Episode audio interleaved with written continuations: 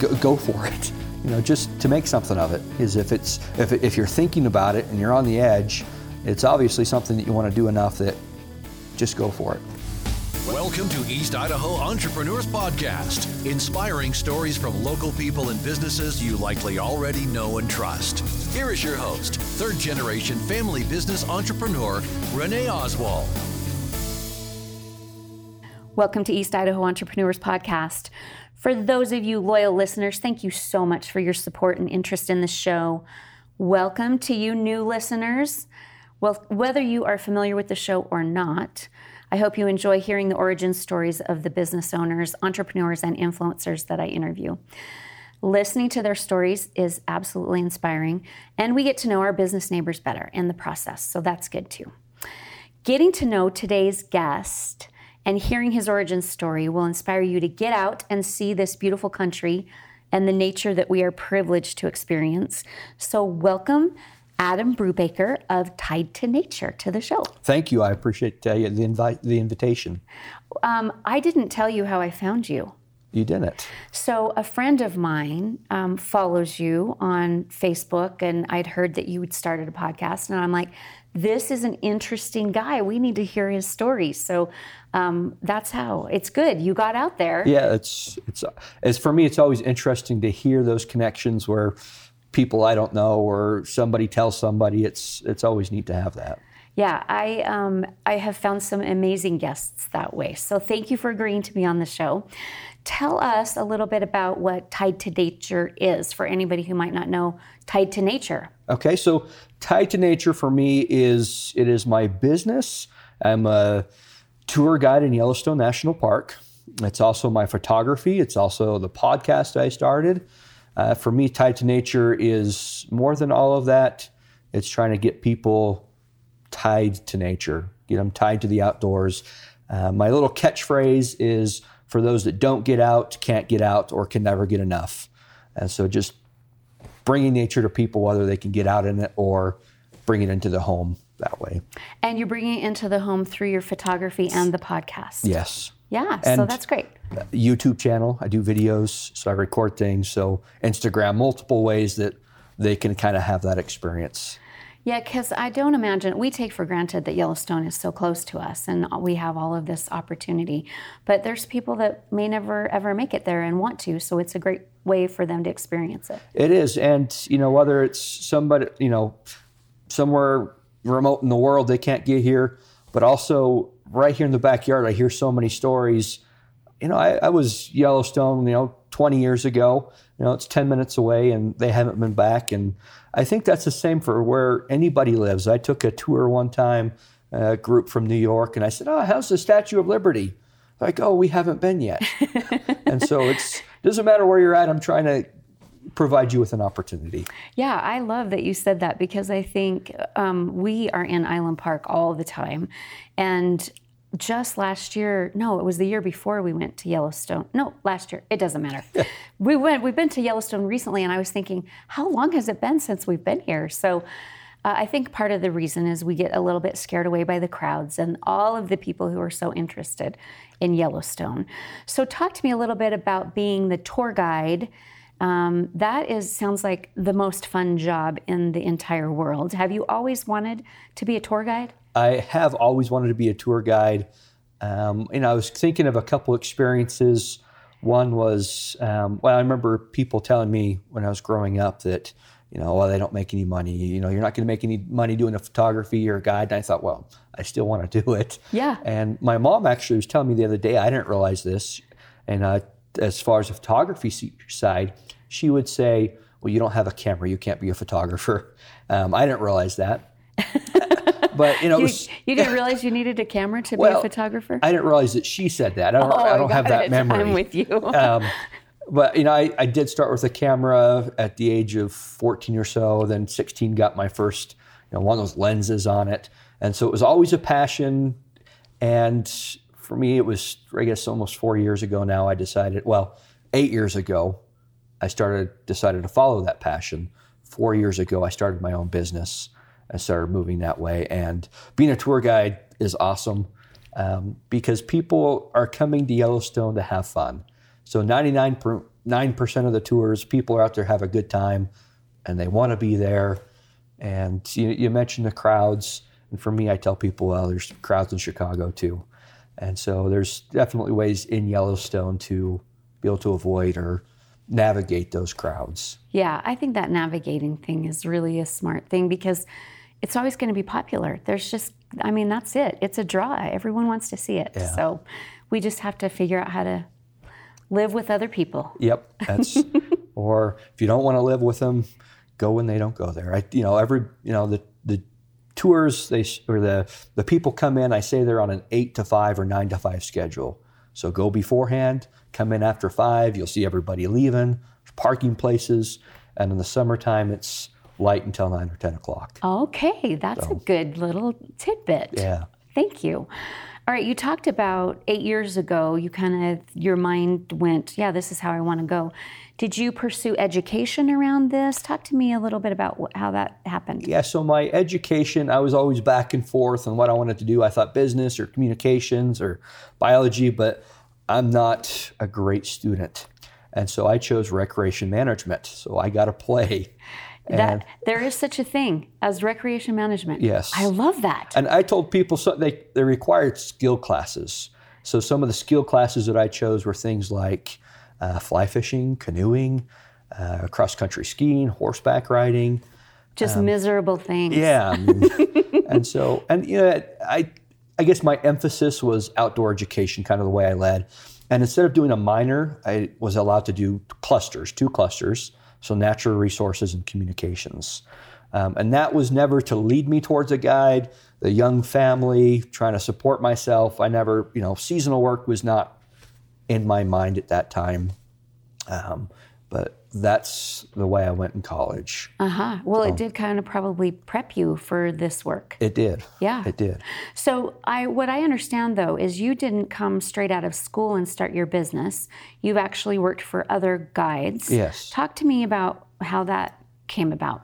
So basically, I, I had a good job, but I got tired of doing it. I mean, it was not something I wanted to. It was a the medical field, well, durable medical, Yeah. and so I kind of went back and forth. I kept quitting on them. They kept hiring me back, and finally it got to the point so I needed to do something else. So I saw a position in Jackson, Wyoming, the company hiring, and I thought I'm just going to apply. My wife didn't know about it. Figured nothing would come of about it.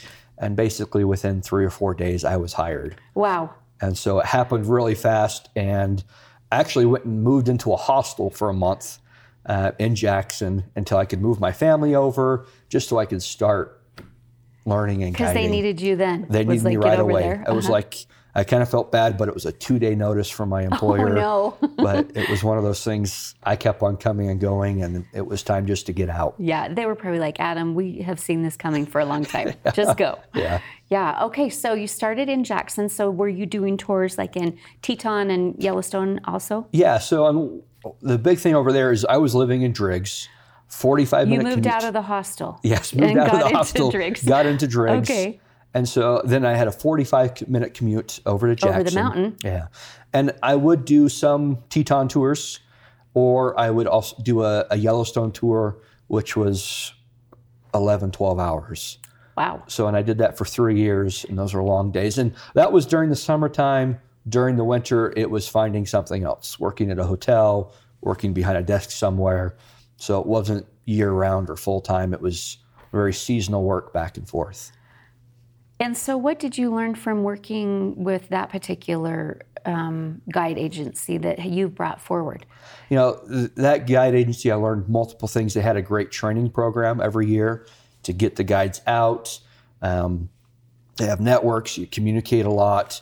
And they had a, a program that they kind of put you through. You know, you need to know these things before you go out on your own. And so that was a big thing the training, the knowledge, and, you know, the, the customer service there it was good to start in Jackson because they have um, a different mind frame in Jackson and the service they provide, and that's what I tried to bring to West. Eventually, was this Jackson-like service. Meaning that the customer service was high. Yes. Yeah, I would imagine their clientele is probably, I mean, can range, but you know they have some maybe dollars to spend over there. Yes. Yeah, that's great. Um, you're talking about this being seasonal work, so it, you know, how do you adapt to to that, especially with a family, um, and not maybe knowing what you're doing in the winter? Well, and so it's it's changed since that time. So now moving over to Island Park and working out of West Yellowstone, I do work with you know drive snow coaches with a different company in the wintertime and do my own thing in the summer. And you know, it's as a guide, it's still seasonal, your summer and winter. So you have, you know, a month and a half, two months off in the fall and the springtime. Yeah, like right now, probably. Yep. So right it's now mud season. Up It here. is. Mm-hmm. And so that well, one that's really nice because it provides me with an opportunity to get out for myself, do photography, do some projects. But it's also it's one of those things when the work is there, you work it. So maybe that's six, seven days a week sometimes. Um, but you have the work. That's when you're. That's when you're working. Yeah, yeah. I imagine that that's true. When you when the work is there, you got to take it. Yep. All right. So, how did that lead you to start your own guide business? It sounds like this Jackson business was good, but where? How come you started your own? Yeah, so the Jackson was great, but 15 hour days almost, you know, away from the family. My my focus has always been my family. Whatever I do, my my goal is to be able to have more time with my family. So that's when we moved over to West and out of Wet well Island Park and worked out of West Yellowstone. And out of West Yellowstone, it's about an eight hour day, and it was definitely different in West. Um, and I wanted to basically what it came down to is I thought I could run tours better.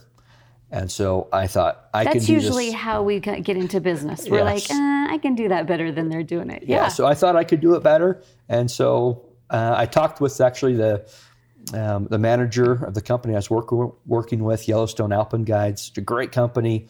And I said, I think I'm going to go out and do my, this by myself. I was worried about having a job in the winter still. Says no problem. We'll hire you in the wintertime, do your own thing in the summertime. And That is so, great. it was, and so that kind of gave me that boost. Like, okay, I'm gonna I'm gonna go for it. So, when you entered the guide um, space in West Yellowstone, is it a pretty crowded space, or was that something that you were like, no, there's an opportunity there? No, there's there was definitely an opportunity. I mean, I think there's constant opportunity. And the other thing that I saw is there's no other guides offering anything out of Island Park. And so I'm the only one that picks up and does tours from Island Park into Yellowstone. That is really cool. Yeah. Yeah, because we we are sitting in Island Park right now, and there um, there are a lot of people that come to Island Park. There is. It it was shocking to me last year. Obviously, we had the pandemic, um, but it was like a city here. I mean, I mean, it is a city, but a busy city, I should say. Yeah. yeah. So, talk to me a little bit about that. How did the pandemic affect your business? It grew. It did. Why? It did. So with the pandemic, uh, a lot of it was late. You know, the park at Yellowstone didn't open until June 1st, but everybody was ready to get out. They were ready to, and they couldn't travel internationally. And I remember somebody telling me, yeah, we were supposed to be in Norway, but we can't go there, so we're here. And so we saw Yellowstone's visitation increase, and they're expecting a even a, a bigger increase this next year. And so, with what I saw and the amount of tours and people coming through yesterday, actually gave me the boost this year to decide to hire for the first time oh, how fun! this, this summer. So that's another, um, all by itself, a whole different ball game for yeah, me. Something now to it's learn. not just you. yeah. prior to the pandemic, were many of your customers from other countries, or has it been a mix of um, people that live in the United States or you know over you know here versus people coming from other countries? I'd say 90 to 95 percent are, are people from within the country. Oh, got it. Yeah. So it didn't really affect you without having tourists come. No. The one thing that it affected is a couple of years ago, something that kind of got me going on my own as well is I was able to, to take up. It started out as three three tours a year. Uh, they were two week tours, starting in Grand Teton and through Yellowstone. I'd be with the same group for two weeks, and that was a group from the UK, um, from a company called Naturetrek, and then through Wildside Nature Tours, and they came over, and I was the person that led those in um, in Yellowstone. So I haven't seen those this last year, but they should start up again this year for me. That's tough though to take you out of your daily tour thing for two weeks. It is. It can be. It's it's one of those mixed things for me. It's one that you know, kind of takes me away from being able to, if I want to go back in the park by myself or do something else. So it takes me away from that. But the people that I take, they're very knowledgeable, and I've learned a lot from them because these are professionals. And I, I, took a geologist out once, and she taught at a university over there, and she pointed at some rocks and said, "You know, that's rhyolite." I said, "No, that's," or anyway, whatever rock it was. I said, "No, I think it's this." And she said, No, I can tell. So I went back to my book and I got it backwards. And so it's a great learning opportunity for me and an opportunity to dive in closer uh-huh. because I, I love the wildflowers, I love the birds, the wildlife, the, the hot springs. And with these groups, you spend the time doing all of that. Where in one day tour, it's harder to dive into some of those smaller things. Right. And those guys probably just want to see everything. So They just do. show me y'all. Yeah. Well, okay, so you're talking about this. Do you feel like you do you say that you specialize in anything like wildlife necessarily or nature? Like what do we get if we go on a tour with you? So I think I specialize in wildlife. That's what I try to specialize in. I have connections throughout the park, all kinds of friends, and we communicate back and forth where the wildlife is almost on a daily basis through the summertime. So it's I think it's because it's my passion, it's what I like the most, that that's what I tend to specialize in. Um, you know, it's one of those things that you know a lot of people are the bears are you know what a lot of people want to see, Of course. and people say, well, there's you know, Three ninety nine. yeah, three ninety nine or six ten or raspberry or obsidian, you know, all these bears, and I can find, you know, for the last three years, um, up until August first, I'm hundred percent on seeing bears on every tour, Wow. whether it's Old Faithful or a wildlife tour, and I I make that a point to try to find bears because people want to see them. Even if Old Faithful's on the list, they want to see a bear. Yeah. And so that's what I try to do and try to specialize in is the wildlife. Yeah, that's really cool. Because I have been in, in Yellowstone enough that, you know, you think like you should see a bear and you don't. You're disappointed, right? Yes. So, um, but you know, those bison are pretty majestic as They well. They are. I mean, bears are not the only ones out there. Wolves are not. And when I was growing up and first coming to the park, I would always pass by um, the bison, be like, you know, we can see that again. We'll see Old Faithful again. And as I grown up and I st- you know started guiding, it's like, wow, you know, the bison. And going back to the busy season, July and August, is when all the locals want to be outside the park. For the bison and for the hot springs, that is the best time to be in Yellowstone Really? because the bison go into the rut. They're the most vocal, the most active.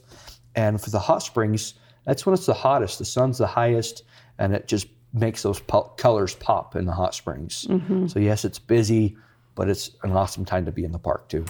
I understand we had a bison come down here to Island Park last year. Yes, He just wandered out of the park, huh? he did. He wandered down, went back up, came back down, Yeah. wandered around. And he was by himself. yeah. They do that Yeah, occasionally. the big bull bison, I call them the grumpy old men. They're kind of past their prime. They want to be done with the herd, and they come down Do and their own thing. wander around. Yeah. Yeah. Well, it was exciting to have him down here. Yes, So you do photography. I do. Um, when do you find time to do that? I know you talked about the spring and fall, but are you able to do any of that while you're out on tours? What do I, you do? I do that on the tours as well. And what I tell everybody on the tours is I'm going to take some pictures through the day, and those pictures you are welcome to. So at the end of the day, if you want any of the pictures I take, I'll email them to you. oh, that's great. And so my photography, I love it. It's once COVID hit, I actually built, you know, had somebody build a website and put things for sale just because it was unknown. Um, but my photography, I don't want to make a business out of something that I love as far as the photography. It's not your central focus. No. But if people want to enjoy nature that way, they can. Yep, Okay, so you have a podcast. I do. What's the name of the podcast? It's called Tied to Nature's Yellowstone. Tied to Nature's Yellowstone. And what's the vision for that podcast? The vision is to be kind of the go go to place as far as a podcast for Yellowstone, to learn about Yellowstone. To you know, for for example, I want to do interviews with professionals, and so you know, I'm gonna ha- I'll have an interview with somebody that knows bison. And that way, when you show up to the park, you know, I'll, in that interview, I want to talk about the behavior, where to see them, how to act around them. So when somebody shows up to Yellowstone and be like, "There's a bison," how come it's rolling in the dust?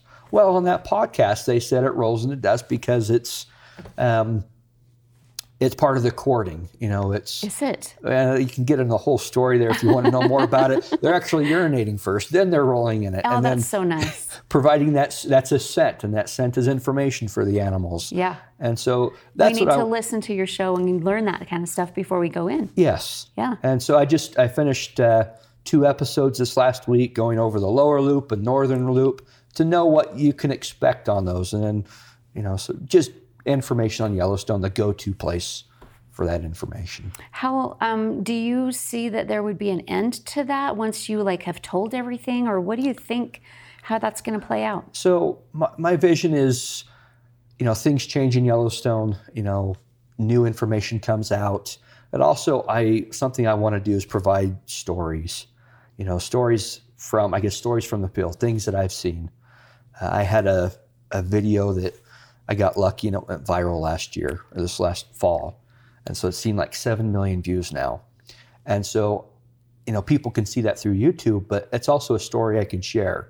You know, we watched 15 wolves come up and, you know, see a grizzly bear, chase around the grizzly bear, and they went out. And that's the brief version. But to share experiences Was like that, Was that. the video that went viral? yeah. I saw that video. Yeah. Yeah, that was pretty amazing. Yeah. So that's, um, you know, because I see things like that all the time. It's not going to go viral, but to be able to give somebody that experience and share that story with them, I also use the podcast for that kind of platform. Yeah, how fun that is. You talked a little bit about how Yellowstone is always changing. That's a question I have. Do you do you feel like I mean you you're kind of an expert on Yellowstone. Do you feel like you keep learning new things about Yellowstone? What surprises you about it? You know, I, I tell people that I'm a jack of all trades, master of none. And so I have constant things to learn. You know, I, I'm learning all the time. You know, the, the wildlife and the history come a little easier to me. The geology side is definitely harder. You get into thousands and millions of billions of years, and that just blows my mind. Right. And so there's constant um, studies, and you know, Yellowstone's one of the most studied places in the world. So there's always new information, and there's always something more to learn. Is it the most studied because it's just fascinating? Like there's nothing like it? Yeah, so it's because of the activity there, the geology that we have, where it's moving with the earthquakes. The more we have more thermal activity there than anywhere else in the world, or a higher concentration of it. We have the most geysers in the world. Uh, we have the second most earthquakes in the world. Yeah. We have the highest density and diversity of wildlife in the lower 48. So, multiple reasons why It's really an amazing place. it is. I'm sure you get questions all the time about the super volcano. Yes. and it's not time to go off, but You'll let us know if That's you have any kind of ideas that that's happening. that's right. Okay. Um, I would love to hear, um, you know, maybe just one of your experiences that you've had out there that was surprising to you or just really neat. Talk to me, just give us an idea of what one of those stories would be. Um, so the first one that comes to mind is actually one I shared on my my podcast last week as well. Um, is I love to get out and spend the time by myself. If I get that opportunity, I get up in the morning and I'll just go in. And my passion is wolves, and I love wolves. And you know, actually, that started when I was 15, and we saw a guy out on the hillside in Lamar Valley. Walked up to him, he let us look through a spotting scope, and that was the first time. So How cool. that's kind of where my stem of you know I want to share because I want people to have that same experience I did. At uh, it was two years ago in the fall time. I was I was driving out. I stopped on the side of the road. I got out and listened, or and all of a sudden there's wolves howling, and they eventually as it got light out, I could see them and they disappeared in the trees. So I went back and forth for a little bit, hoping to find them, hoping they'd come out. Drove up the road at another trailhead and I heard them. So I thought, well, I'm gonna Go walk and find them. I'm gonna go find them, and I did. And I, I went about a mile, and I had 16 wolves, all to myself for a while. And I just set up my spotting scope and just sat there and watched them. Wow. Um, and so that And little puppy wolves? you know, as far as the puppies, by that time, you know, they're They eight month old puppies. Uh-huh. Yeah. But they're still probably pretty crazy playing. They are. They're stuff. playful. They're they're like a puppy, just like if you have a dog that's eight months old. They're very playful still and Yeah. and learning and things. So having that opportunity, um, and I think opportunities like that with the wolves are always my favorite. Mm-hmm. I mean, I've heard 20 wolves howling before, all at once at 100 yards, which is amazing. And so it's it's those experiences where you know I love taking people out on tours, but on the tour, a lot of time people okay we've seen the bear, let's move on. You know it's a time constraint. Whereas by myself, I can just sit there for hours if I want to, mm-hmm. which is very nice. When you do a tour, do you do those per like can individuals hire you or it's like no, I'm going on a tour and it's with 20 other people? All I do is private tours. Okay. So it's whatever group hires me is all that I take out, and it's usually smaller groups of, you know, seven or less. And do you provide the vehicle? I do. I provide the vehicle, lunches, snacks, drinks, binoculars, the spotting scope. So that's again, that, Just show up and you're going to take care of me. yeah, and that's that's that Jackson-like service that I learned that I'm trying to provide in West Yellowstone. Yeah, that's awesome. Um, I, I'm listening to you, and you're telling me you're walking down these trails, and you know it was probably really early morning. Is that when you saw them? Yeah. Yeah. So, is it ever dangerous the stuff that you're doing? You know, I, I have a saying with my boys is we get out and we walk around a lot, and if I say if you're safe, you're smart, or excuse me, if you're smart, you're safe. So I'm packing bear spray. I know the behavior of the animals. I'm making noise, and I'm not trying to sneak up to them. And so there's things that you need to learn and do before you just go walk into the woods looking for a wolf or a bear or anything. And so if you if you kind of know what you're doing or ask somebody, take people with you. And so it's something you have to be cautious about. And I think a lot of times wolves kind of have a a bad taste in people's mouth. You know, people love them, people hate them, and I think the the misconception is wolves are out to eat you. That's a little Red Riding Hood's fault. Darn it, yeah. those fairy tales. Yeah. And so, you know, as the park biologist put it once, is wolves will never attack something on their first encounter with it. Wolves aren't out there to, to eat people. I've had some really close encounters with wolves, and I've never felt um, concerned about it. Yeah. Actually, I'll give you another story real quick. Um, uh, two years ago, it was 12 o'clock at night. Me and a friend we were out at Grand Prismatic Hot Spring uh, photographing the Milky Way and it's about 1 a.m. You know, we were out there for an hour. We're packing up. I hear splashing in the water, so I turn my flashlight, and there's a wolf 25 yards away from us. It looks at Yikes. us and kind of looks for a second, and just continues on its way. It's like, well, I don't care about you. yeah. Okay. So I mean, it, we're in the middle of the night, middle of nowhere, and I wasn't concerned about this wolf wanting to eat me. you yeah. know, so Yeah. Attack you or anything. yeah. Um, do they do that though to protect their young, like bear do? Like, have you? I don't know about wolf behavior. No, they're not going to be the same. I mean, that you know, I, I, somebody was actually um, one of my first interviews. She related an experience where she was out hiking and there was a wolf and it was barking at her. I was like, "This is weird because you don't hear that." And she found out later that there was a puppies close by. Oh, so it it. wasn't attacking, but it was leading her away, acting aggressive, but not aggressive enough to go after Yeah. her. Yeah, not So- charging you like a grizzly would. not charging like a grizzly. A grizzly bear, bear is it sees you as a threat and it wants to eliminate that threat. That's why a bear is going to charge you. Yeah. Fascinating. Yeah. I, um, yeah, I would like to avoid all of those things that Yes. you just said. okay, so um, you actually live in Island Park. I do. That's why you also can take tours from here because this is your home. It is. Yep. How is it to live in Island Park year round? I love it. Why? Well, There's so much snow. there's a lot of snow. and I love the snow. Uh-huh, my good. boys love the snow. Uh, my wife, we we live 15 minutes from Ashton, which gets her away from it some. Yeah, yeah. But you know, it's I like the cold. I prefer the cold over the heat. Uh, I snowshoe, I cross country ski, so winter activities, and it's and it's quiet. You know, even in the hustle bustle of what it can be in the summertime, the area I live, there's no Airbnbs, there's no short-term rentals, so it stays quiet. There's very few of those left in Island Park, so enjoy that. Yep, And but you're doing snow coaching. You do you run snow coach in I do. the winter. And I work for a different company in the wintertime, and I do the snow coaches out of West Yellowstone. Got it. When does the park open? Uh, for the winter, or excuse me, for the summer season, it opens April 16th. And that's when things start to coming up. open. Yeah. Yeah. And by M- Memorial Day weekend, everything's open. Mm-hmm. So this time of year, I just have that itch to get back in. When do you do tours usually start for you? I'll start tours on May 1st. Okay. Yeah, that's probably kind of a fun time to go in. It is May and June. A lot of people aren't really here yet, but it's wildlife at the finest at that time. Yeah. So are you really booked? I'm booked a lot more than previous years at this point. Usually, so with one of the things that we've seen with the, the virus is a lot of people make last minute arrangements. So I have June is about full already. I have a lot in July and August. We see a lot coming last minute as people decide last minute to come. Yeah, right.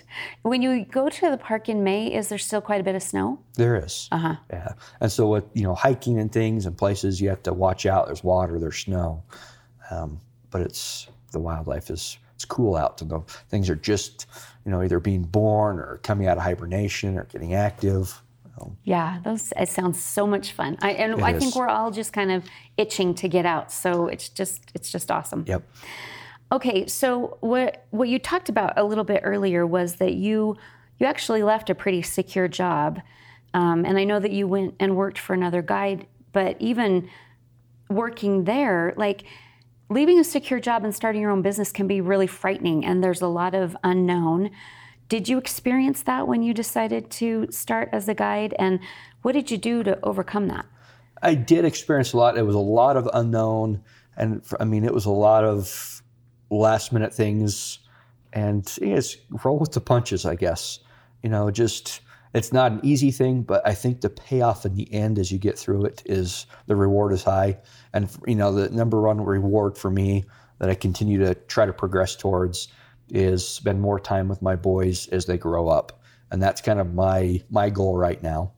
And so I think, you know, I mean, for example, when I first started, I purchased a van. I flew out to Arizona. I picked it up. Now, on the way back, I was going to spend some time at the Grand Canyon because I've never been there. I was a half hour from the Grand Canyon and it broke down. Oh no! And so it, they got it en- working enough that I drove it back, and the guy was nice enough that he flew me back. And so I, and I mean, that was You in- missed the Grand Canyon. I missed the Grand Canyon, and that was in April. I'm like, I got to have something in Yeah, a month to start tours. Yeah. And so, you know, I think one of the big things is in, in the moment it seems like a huge deal, like how I'm ever going to get over this. But then you look back on it and think, oh, that was really not a big deal. And you move forward and you continue to just get past those road roadblocks that are set up for you along the way. Um, such great advice because th- all you have control of is the moment that's right here in front of you now. And I think we freak ourselves out so bad about the what ifs.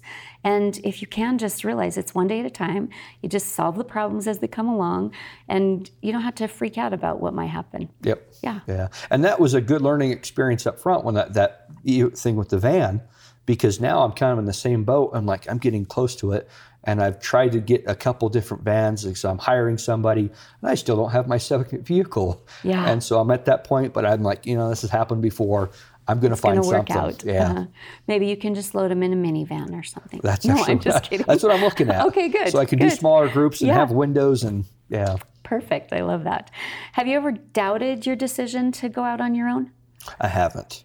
It's been a good thing. It's been a really good thing. Yeah. Excellent. All right, I understand you've talked a little bit about your family. You have a wife and four boys. I do. How have they supported you as you've been on this journey, and what challenges of your job um, affect them? I I imagine this seasonal kind of thing, and, and you talked about being with them more, but how, how has how have they supported you through this? So my wife up front, I mean, it was it was tough because up front for the first three four years, my wife was not working, and so she supported me. And in a couple one ways. One, it was you know she had a lot of the primary responsibilities at the home, why I was gone a lot. Yeah. And, you know, and that was before I started my own business. Um, but she always encouraged me, and what she's noticed is that I'm happier, and she wants me to be happier. And so just the encouragement there, and She do- believed in you. Huh? she believed in me, yeah. And we do a lot of brainstorming back and forth. Um, but now she she does work, and she's a teacher, and she loves that. And I do the guiding, and it's Does she teach here in Island Park? she's an Ashton, Oh, okay. yeah. And so it's we kind of keep it separate, but we kind of go back and forth and work off of each other. Because I said, well, maybe in the summertime I can train you, and you, she's like, I can't spend the day with adults.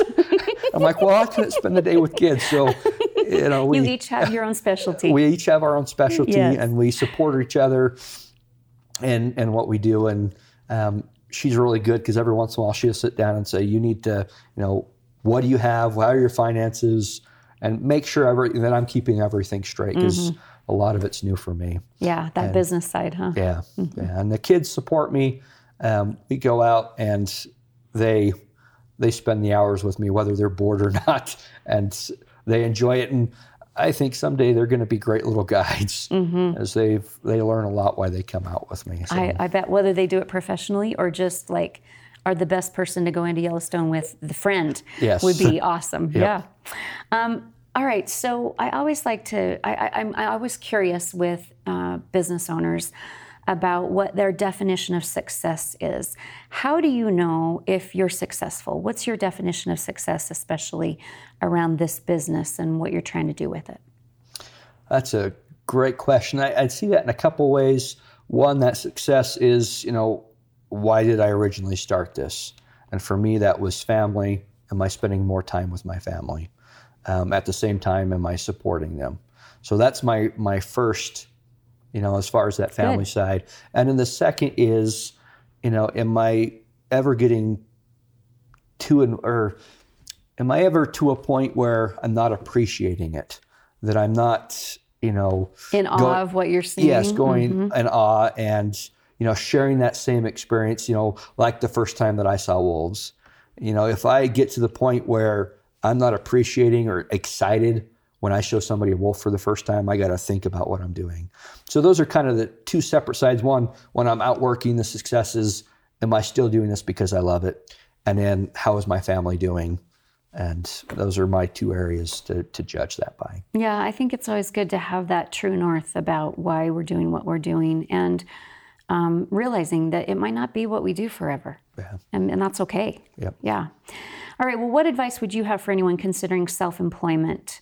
Was there any advice you got that maybe was helpful or not helpful?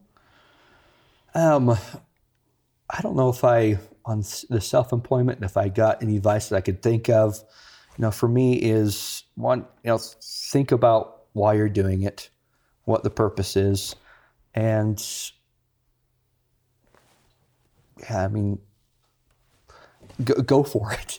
You know, just to make something of it is if it's if if you're thinking about it and you're on the edge, it's obviously something that you want to do enough that just go for it. I hear that a lot from entrepreneurs that they wish they would have done it sooner. Oh yeah. Is that how you feel? Oh yeah, I wish knowing what I do know now, and you know, because for me it was a lot of that. You know, it's seasonal. Can I support a family? And you know, if I can support a family off of a seasonal work, um, you know, work not knowing where your job was coming, I think anybody could, you know, start at something and be able to support a family themselves and do what they love. Yeah, I, you got to think it out, but I, I think so too. I mean, you were told, didn't you say you were told that photography and guiding wasn't going to make you any money? Yeah. Yeah. Yeah. And so you could have believed that and not done this awesome job. Yes. Yeah. I could have, and I'm glad I didn't follow that. I decided to do what I wanted to. We're all glad you didn't follow that. So good job. So what do you think is there, or what, what is the future for Tied to Nature and for Adam? So the future, um, that's that's a great question. That's what I'm compl- contemplating right now. Is I'm hiring people for the first time, and it's this bittersweet thing because I have to take care of the back end more. So I'm not going to be guiding as much in the field with people. I still have people that request me personally, and I've kind of built this reputation around me. So that's going to be tough. To, but at the same time, as I I have guides that are going to be great guides, and I'm still going to be out to the field in the days that I can on the radio saying, I found something, come over here, or be there out and still part of it.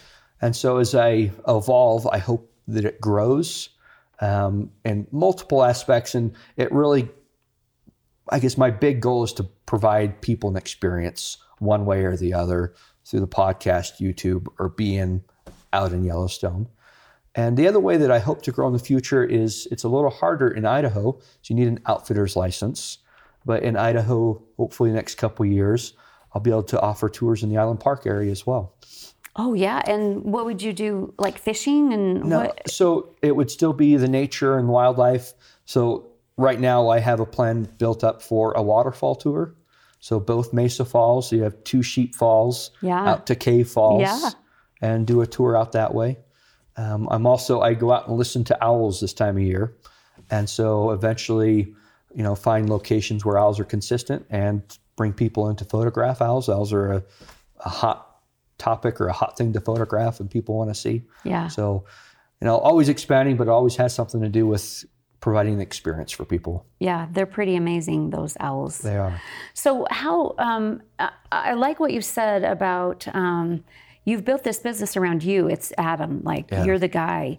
And so, how do you go into that next phase where it's not all about Adam, it's about the business that you've created?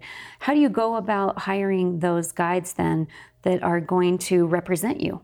And that was tough, especially I think the biggest thing is trying to find guides that can be here and housing is so difficult. And so I, I had quite a few good applicants and um, the actually the person that I, I hired, people might know um, out of Idaho Falls. He was a teacher. I think he said 37 years. His name's Casey Jones Okay. and uh, he lived up in Island Park here for a while, and he had all that experience. He he taught in the outdoors. He taught with classes. He knows the geology. He knows the biology, and so he was a great fit. And that's what I was looking for: somebody that has the experience. And you know, for me, when I first started, the reason I got the job is because the the owner of the company said, "You know birds, and it could be really hot out there, and there's no other animals, and you can find birds." Mm, right. And so find somebody that has that expertise in some kind of way. You know, he knows the geology Keep it interesting. and he knows how to work with people. And that's the thing is the I think the biggest thing is working with people. The knowledge will come. But you have to be good with people. Very good point. Absolutely. Um, all right, Adam. We've talked for quite a while. Is there anything else you'd like to share with the listeners before I let you go? Yeah. So my biggest thing is I mentioned tying people to nature, um, giving people an experience, and I don't care if you're on tour with me or with somebody else. Um, if you're looking to get out, or not even on the tour at all, if you want to go in and you want to find a bear, get my phone number, get my email, text me, call me, whatever, and I'll let you know where I where to go. I'll give you try to give you the best opportunity to have that experience in Yellowstone, whether you're with me or not. And that's kind of my purpose. Well, that's pretty awesome. Yeah. Watch out. We're all going to be calling you. That's great. that's what you want. Yeah, huh? that's what I want. Well, Adam, thank you so much for being on the show today. Just listening to you does inspire me to want to get out. And that might also be because a little bit of cabin fever, but your love of your of wildlife and nature is contagious, and it makes me want to be out there and see it. So, thank you for providing ways for everyone, no matter where or what might be a barrier, to enjoy our beautiful area. And I hope this season is amazing for you, and you can count on me to bug you to help me find those awesome animals and things. I'll plan on it. Thank you. Okay, thanks, Adam. As a reminder, this show is sponsored by Oswald Service and Repair with locations in Idaho Falls and Rexburg. Big thank you to all of our customers for voting us number one in East Idaho by Idaho's Best.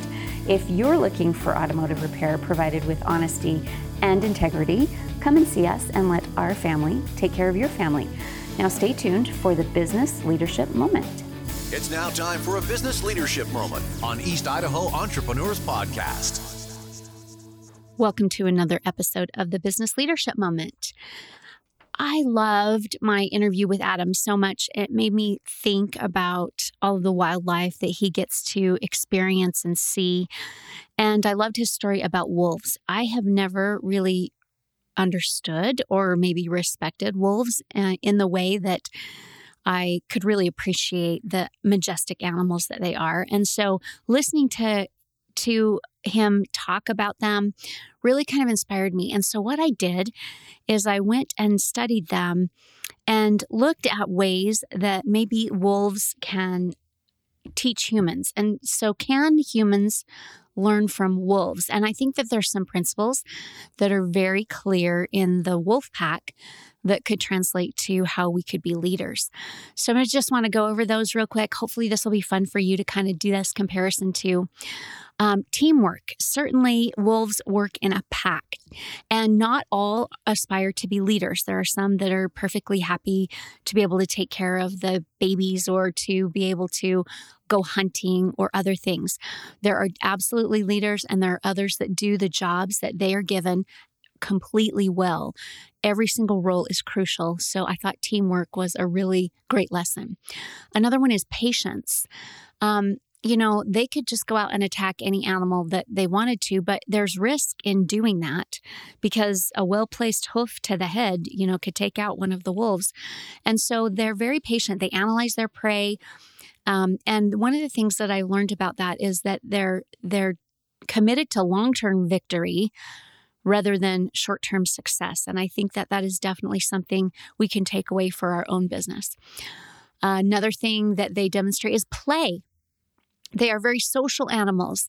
Um, play refines their skills of communication, teamwork, hunting, and it helps them to be more physically and mentally strong. And man, could we learn from that because I don't know how many of us as an organization, as a team, take the time to play together and really refine those social skills that come with that. Um, another thing is communication. Obviously, we've heard heard wolves howl, and that's a way that they communicate, but they have all sorts of different ways to communicate. Um, including their body language, the way they lick their lips. Um, you know, obviously their eyes are amazing. And so they communicate in all sorts of different ways. And there's definitely things that we could learn from them in the way that we communicate. And then the last thing is loyalty. Wolf packs are absolutely loyal. Their devotion to family, to the organization, to their social group is huge um, because their and their whole purpose to exist, or you know that they, that is their innate sense, is to ensure the survival of the pack. They're very attentive about taking care of the young because they know that that's their future. Um, and so, those are just a few fun things that I found about wolves that I thought, you know, they do relate to leadership concepts, and maybe we can learn something from wolves. I hope you really enjoyed Adam's episode, and I look forward to having you back here next week for another great episode. So, we'll see you then. Thank you for listening to East Idaho Entrepreneurs Podcast, proudly brought to you by Oswald Service and Repair for all your car care needs in Eastern Idaho. Let our family take care of yours. www.oswaldserviceinc.com.